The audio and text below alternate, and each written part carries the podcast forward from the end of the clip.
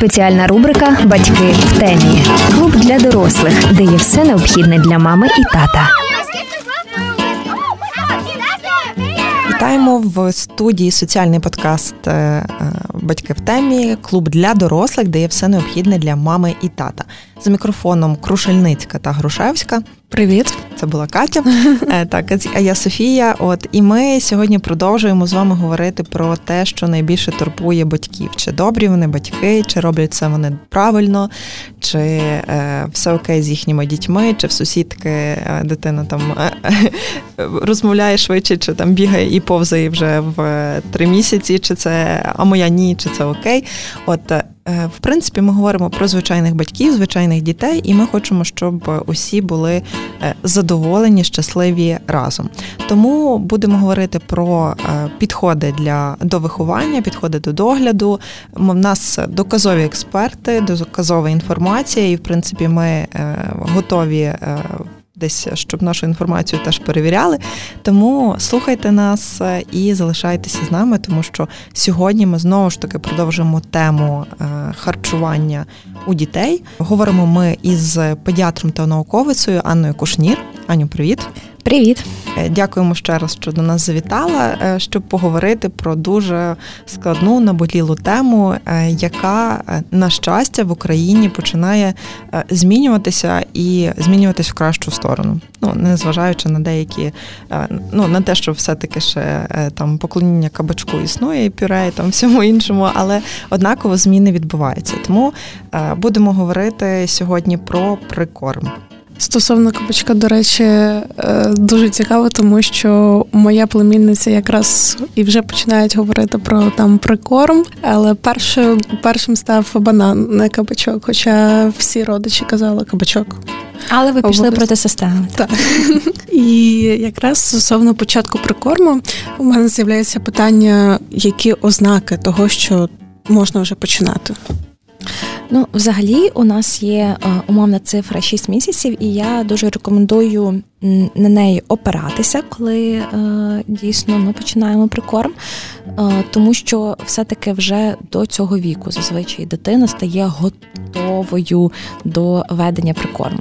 Найголовніша ознака, на яку ми маємо опиратися при нашому рішенні, це є харчовий інтерес, тобто, щоб дитина дійсно була зацікавлена в прийомі їжі. Я дуже закликаю вас щоб у вас були реалістичні очікування від прикорму. Прикорм це не про наїстися, це не дати дитині пюрешку, котлетку, і щоб вона собі з'їла повноцінну порцію тата. І мама дай ще добавки. Так, це про познайомитися. Це про познайомитися з текстурами, консистенціями, це про понюхати, побавитися, е, кинути в кота, розмазати по по тому е, годувальному кріслу, яке ви так любовно обирали. Е, тому так, це, це цілком нормальний процес, і це про знайомство. І щоб знайомство відбулося гарно, дружньо і без насильства, це має бути дитина має бути готовою до того, що е, в її житті починається прикорм. Як краще перевірити те, чи у дитини є харчовий інтерес? По-перше, ви можете її е, брати з собою під час ваших прийомів їжі і слідкувати, чи їй буде цікаво чи їй буде цікаво взагалі те, що ви їсте, чи вона буде тягнутися до вашої їжі.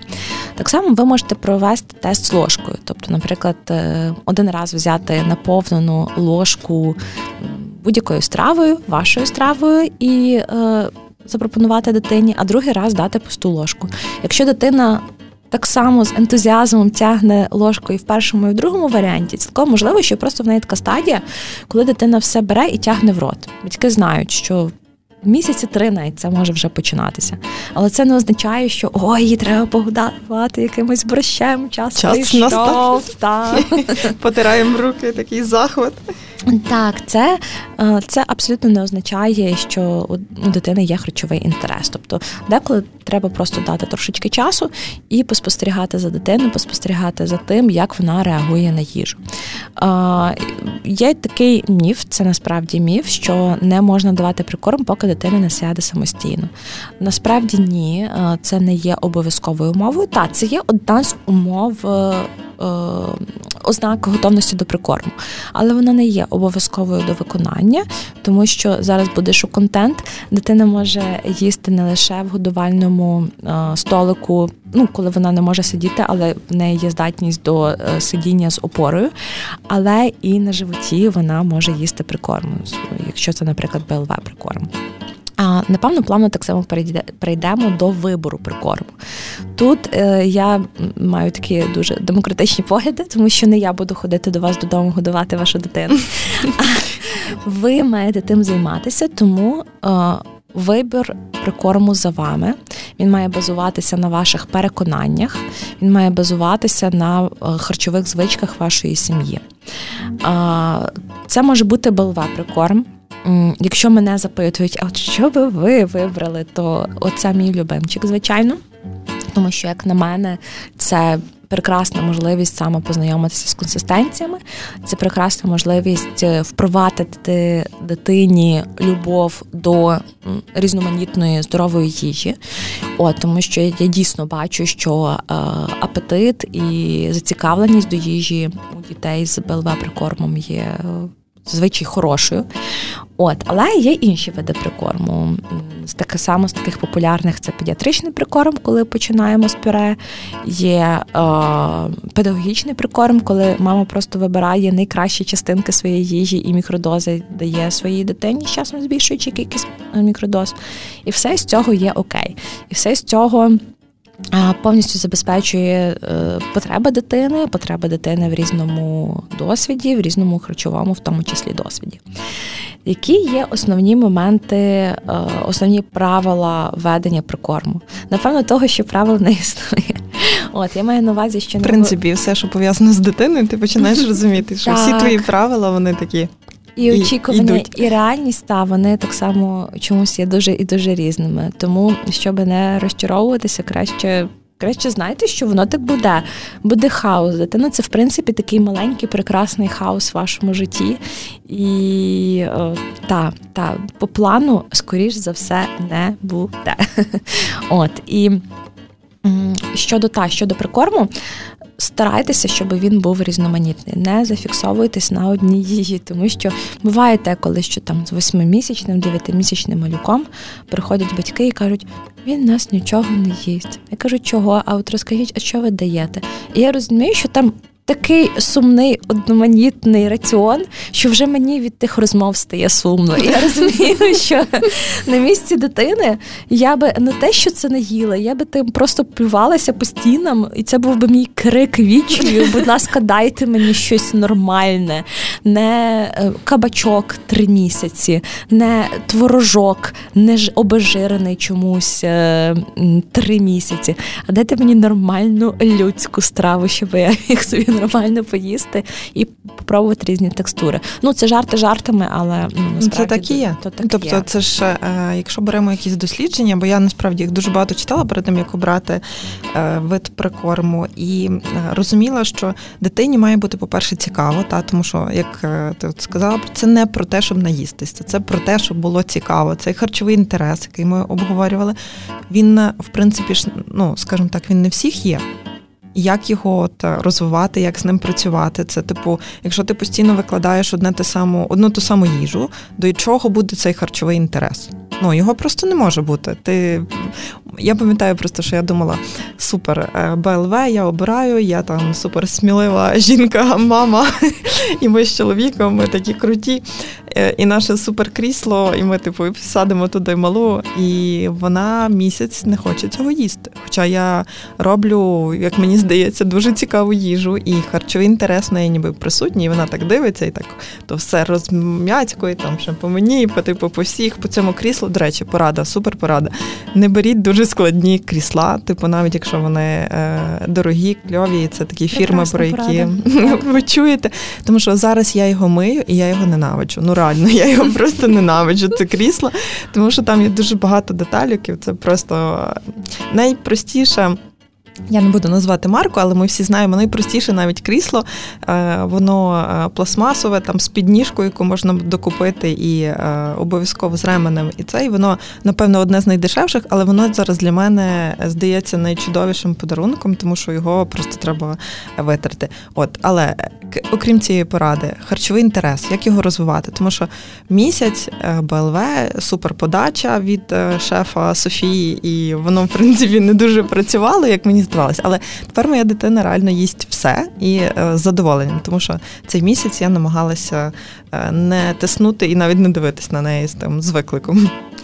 Е, ну, ти правильно все насправді робила, тому що. М- тільки різний досвід, от е, те, що е, малеча по тобі колотала, чи твої витвори мистецтва, і по столику, і по собі, і по обличчі, це зрештою і призвело до того, що той харчовий інтерес розвинувся і закріпився. Бо м, дитина має саме так взаємодіяти з їжею, перш ніж починати її їсти. В принципі, навіть еволюційно це цілком зрозуміло. Тобто, по суті, дитина не знає, що це таке, що ви їй даєте. Це щось абсолютно відрізняється від грудного молока або від суміші, якщо дитина була на штучному вигодовуванні. І тому з тим треба спочатку побавитися, понюхати і е, зрозуміти, що. Що з ним все окей, чого можна вже наступним етапом пробувати. А так само розвивати харчовий інтерес дуже класно в компанії. Я рекомендую вже спочатку ведення прикорму, якщо це можливо, їсти з всією сім'єю, або принаймні, щоб там мама чи тато їли з дитиною. Тому що вже в такому навіть малому віці дитина імітує поведінку, особливо значимих дорослих, а хто може бути більш значиміший, ніж батьки. І е, в тому числі, якщо вона бачить, що батьки їдять приблизно те саме, з прекрасним апетитом, чому б і мені не спробувати. От. Е, плюс це вже для трошки старшої дитини, але теж це буде діяти, давайте дитині вибір. Якщо у вас є два овоча, дайте їй вибрати, який вона буде їсти сьогодні. Якщо є дві каші, дайте їй вибрати, яку кашу вона буде сьогодні. Це теж дуже важливо, тому що у дітей насправді не так-то багато варіантів контролю. В більшості все вирішують за них батьки. Але дуже важливо для їхнього вибору, для їхнього розвитку давати їм можливість обрати принаймні з того, що можна. От, в тому числі робити такі вибори з їжею. Тому так, деколи просто треба почекати, не впадати у двічі і дати можливості закріпитися таки тому інтересу нашому харчовому. Маєш якісь питання? У мене з'явилося питання стосовно БЛВ прикорму, тому що ми вже почали про це багато говорити. І дуже велика кількість людей е, починають панікувати, коли чують про БЛВ прикорм, тому що а як це же небезпечно. дитина, так, і що тоді так. робити?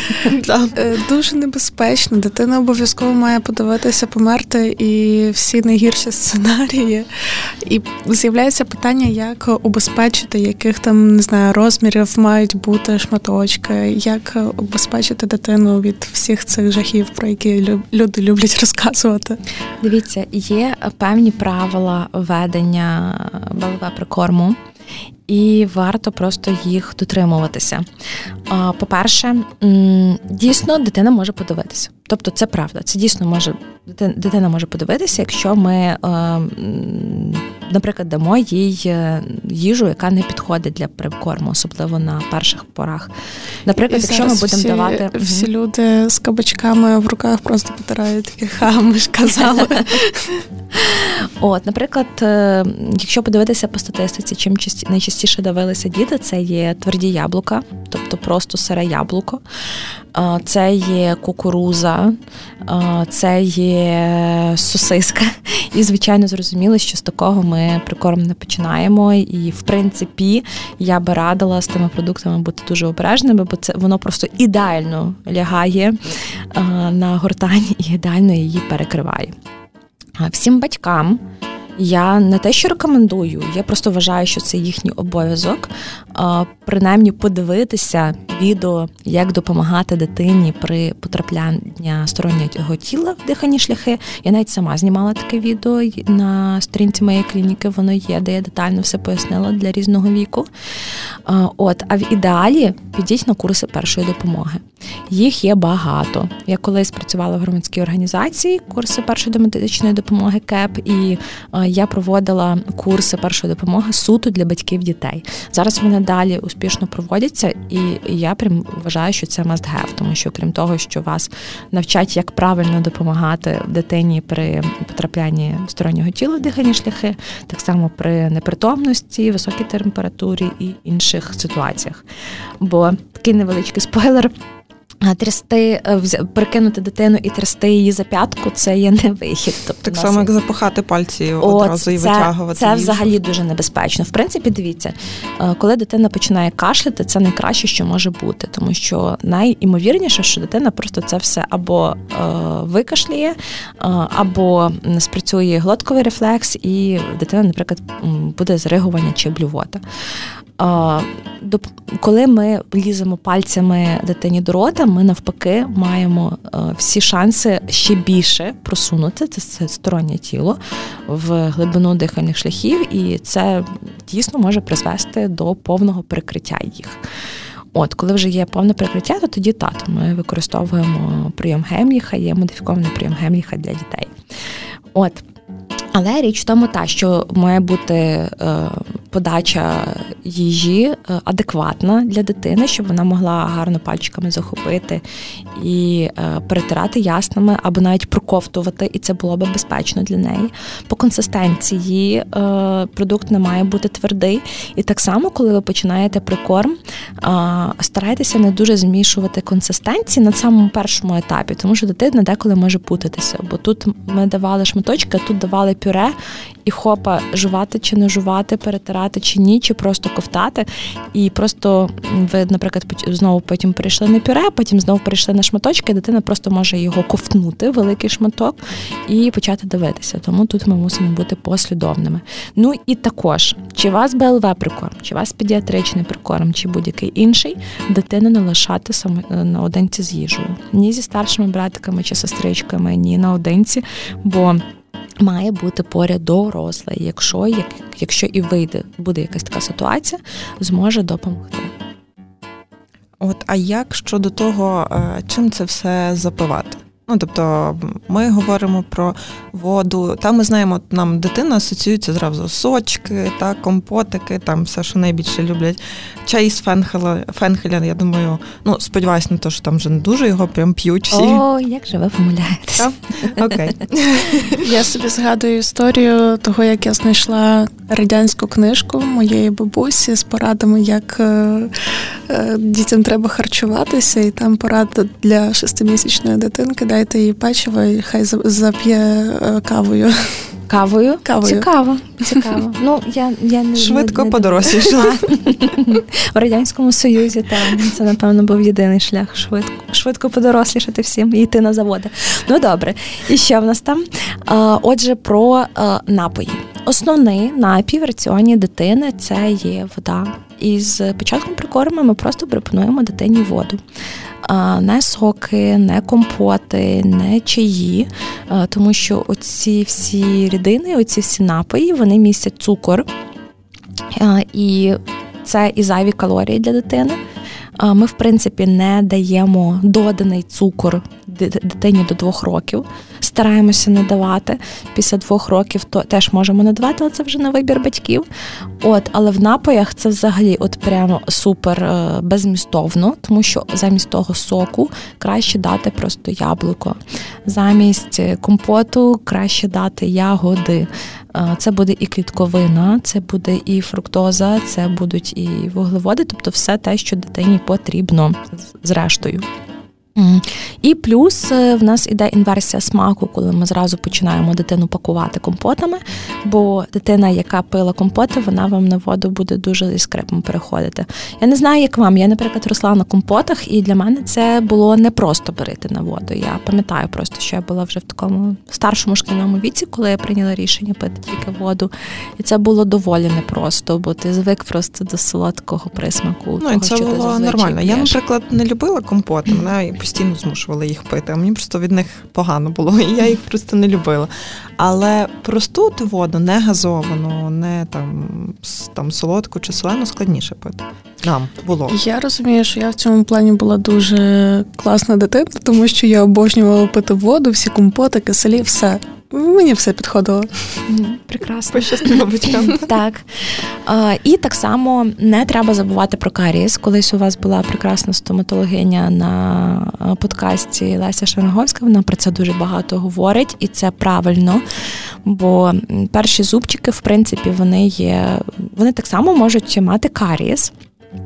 І якщо ми будемо, окрім е, того, що даємо звичну їжу, давати дитині ще підсолоджений компот, це зростає ймовірність просто космічно, і е, це ще одна причина, чому ми маємо уникати доданого цукру, в тому числі в напоях. Тобто це правило, типу, що дитина не п'є чогось і не їсть, тому що воно не солено чи не е, цукроване, воно не дуже працює при кормі. Так, тому що е, це ми звикли до. До певних речовин, які ми додаємо для того, щоб покращити зцікавити смак нашої їжі. Діти це такі чисті дошки, і для них е, це все цікаво. Тобто для них е, вони по-іншому зовсім відчувають е, смак того, що ви даєте. Тому не треба якось спотворювати їхній смак, досолюючи чи там доцукровуючи їжу. Їм і так смачно, повірте. Нам, до речі, теж може бути смачно, тому що я от е, зрозуміла, що мені дуже е, ну мені не вистачає часу, скажімо mm-hmm. так, готувати повністю все окремо для дитини там і для нас. І ми з чоловіком прийняли рішення, що ми будемо е, їсти те саме, що й вона. Супер. І зараз я розумію, і він теж про це каже, що нам окей без солі доданої. Ну тобто продукти там, де сіль є, е, там як фета чи там якісь інші сири, це окей. Але щоб досолювати їжу, для мене це вже навіть складність. Тобто, коли я десь їм, це реально е, дуже відчувається. Дуже Там воно мені все занадто солене, занадто солодке. І, типу, при тому, що я теж була нормальною людиною і любила її посолити, типу, і там е, цукор додати. І зараз я відчуваю, е, що там замінити цукор бананом для мене абсолютно окей. І я, типу, спокійно собі живу. Бачите, це все питання звички, і це є дуже цікаво. В мене за останній рік якось були дуже дуже різні сім'ї з різними культуральними і національними звичками, в тому числі була сім'я, де е, тато японець, а мама українка. І там, в принципі, зовсім інші підходи до прикорму дитини. Тобто там дитина вже ладувала рибу в різних її видах, в різних степенях е, готовності. Я за цим всім спостерігала, бо мені цікаво, я ні в якому разі не забороняла, я просто нагадувала про безпеку. А так мені все одно. Тобто, якщо це підходить батькам, і якщо це їхній такий підхід, то супер. Просто щоб ви розуміли, що перша страва дитини це був тунець і рис. Це була найперша страва, і вони просто зробили такі ковбаски, як прибила uh-huh. прикормі з того всього. І це було найперше, що дитина спробувала. І так, якось так. І все окей, так. І вона, напевно, буде любити типу рибу, та, їсти її все... три рази на тиждень, і в неї буде все окей з йодом.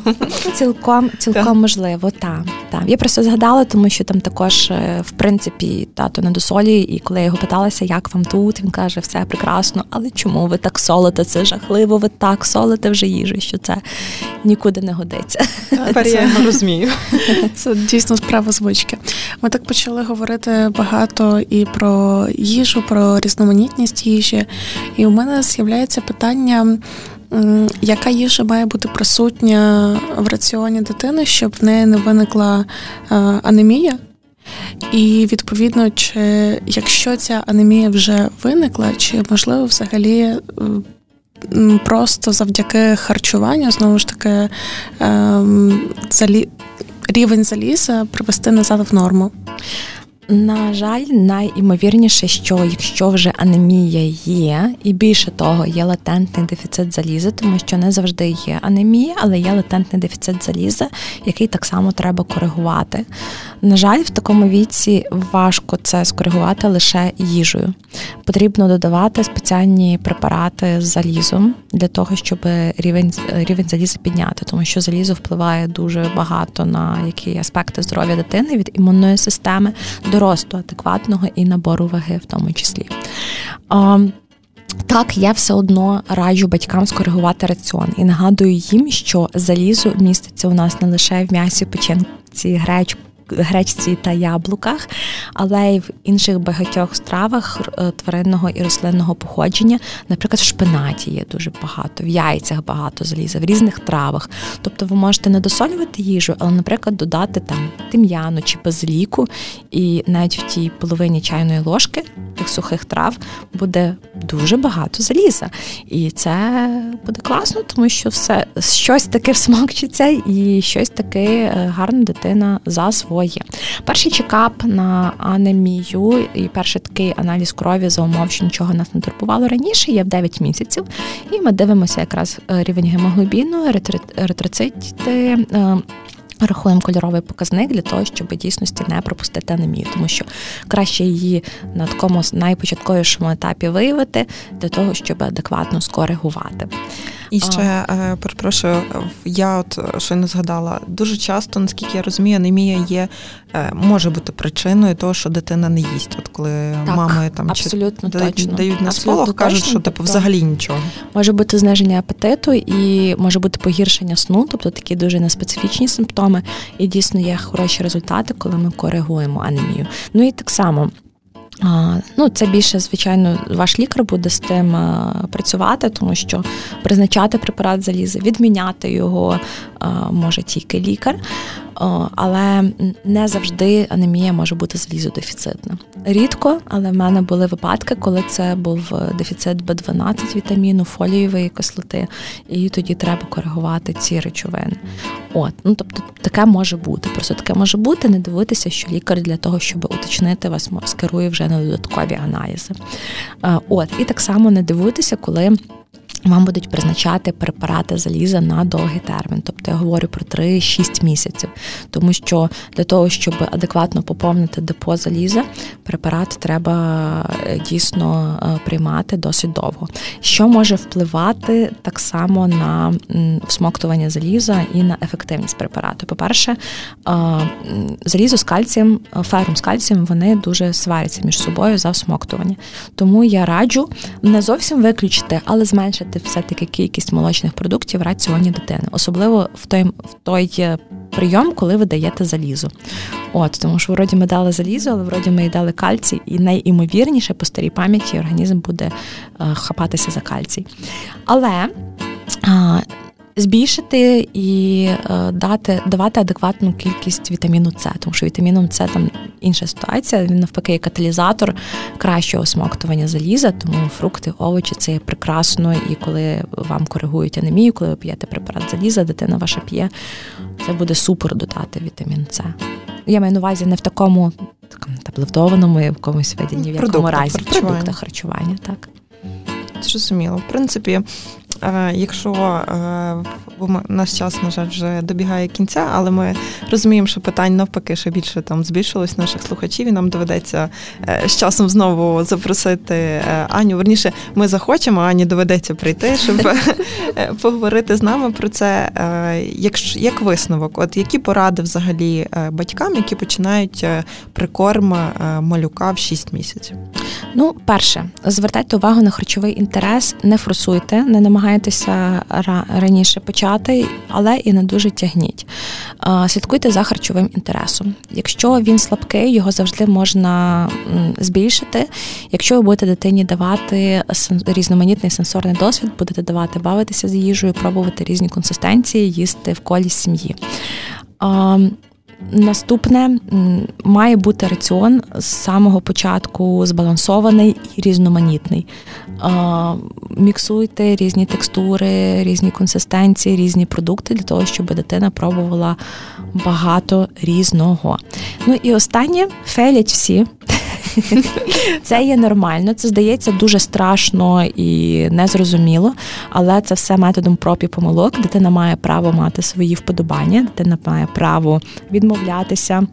Або навпаки любити щось особливо, і вона може в тому плані бути зовсім не схожою на вас, і це є окей. Ви не вчитеся. Ви не вчитеся, і краще за вас ніхто цього робити не може, тому що це є ваша дитина. І тому успіхів вам тим. Дуже дякуємо за такі поради і дуже дякуємо, Мані, що ти до нас завітала.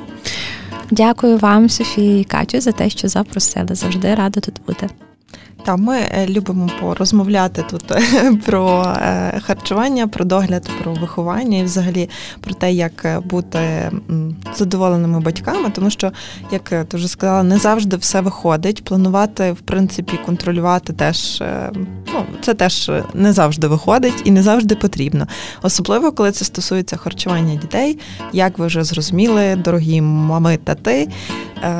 Вам буде здаватися спочатку це дуже складним процесом, але насправді пізніше навіть сподобається, якщо ніхто не буде е, тиснути е, на вас, а ви відповідно на дитину. Е, щодо порад, я сподіваюся, ви записали. Як ні, то заходимо на сторінку до Анни Кушнір в інстаграмі і також читаємо багато порад не лише по харчуванню, а й взагалі по догляду за малюками і дітьми. Також нагадуємо вам, що ми розмовляли із Анною Кошнір, педіатром клініки Медіальт та науковицею. А також в студії була Софія Крушельницька та Катерина Грошевська. Ну і ми кажемо вам до нових зустрічей. Е, слухайте нас, незважаючи на те, є світло чи немає, е, тому що у нас є корисні поради. Спеціальна рубрика Батьки в темі. Клуб для дорослих, де є все необхідне для мами і тата.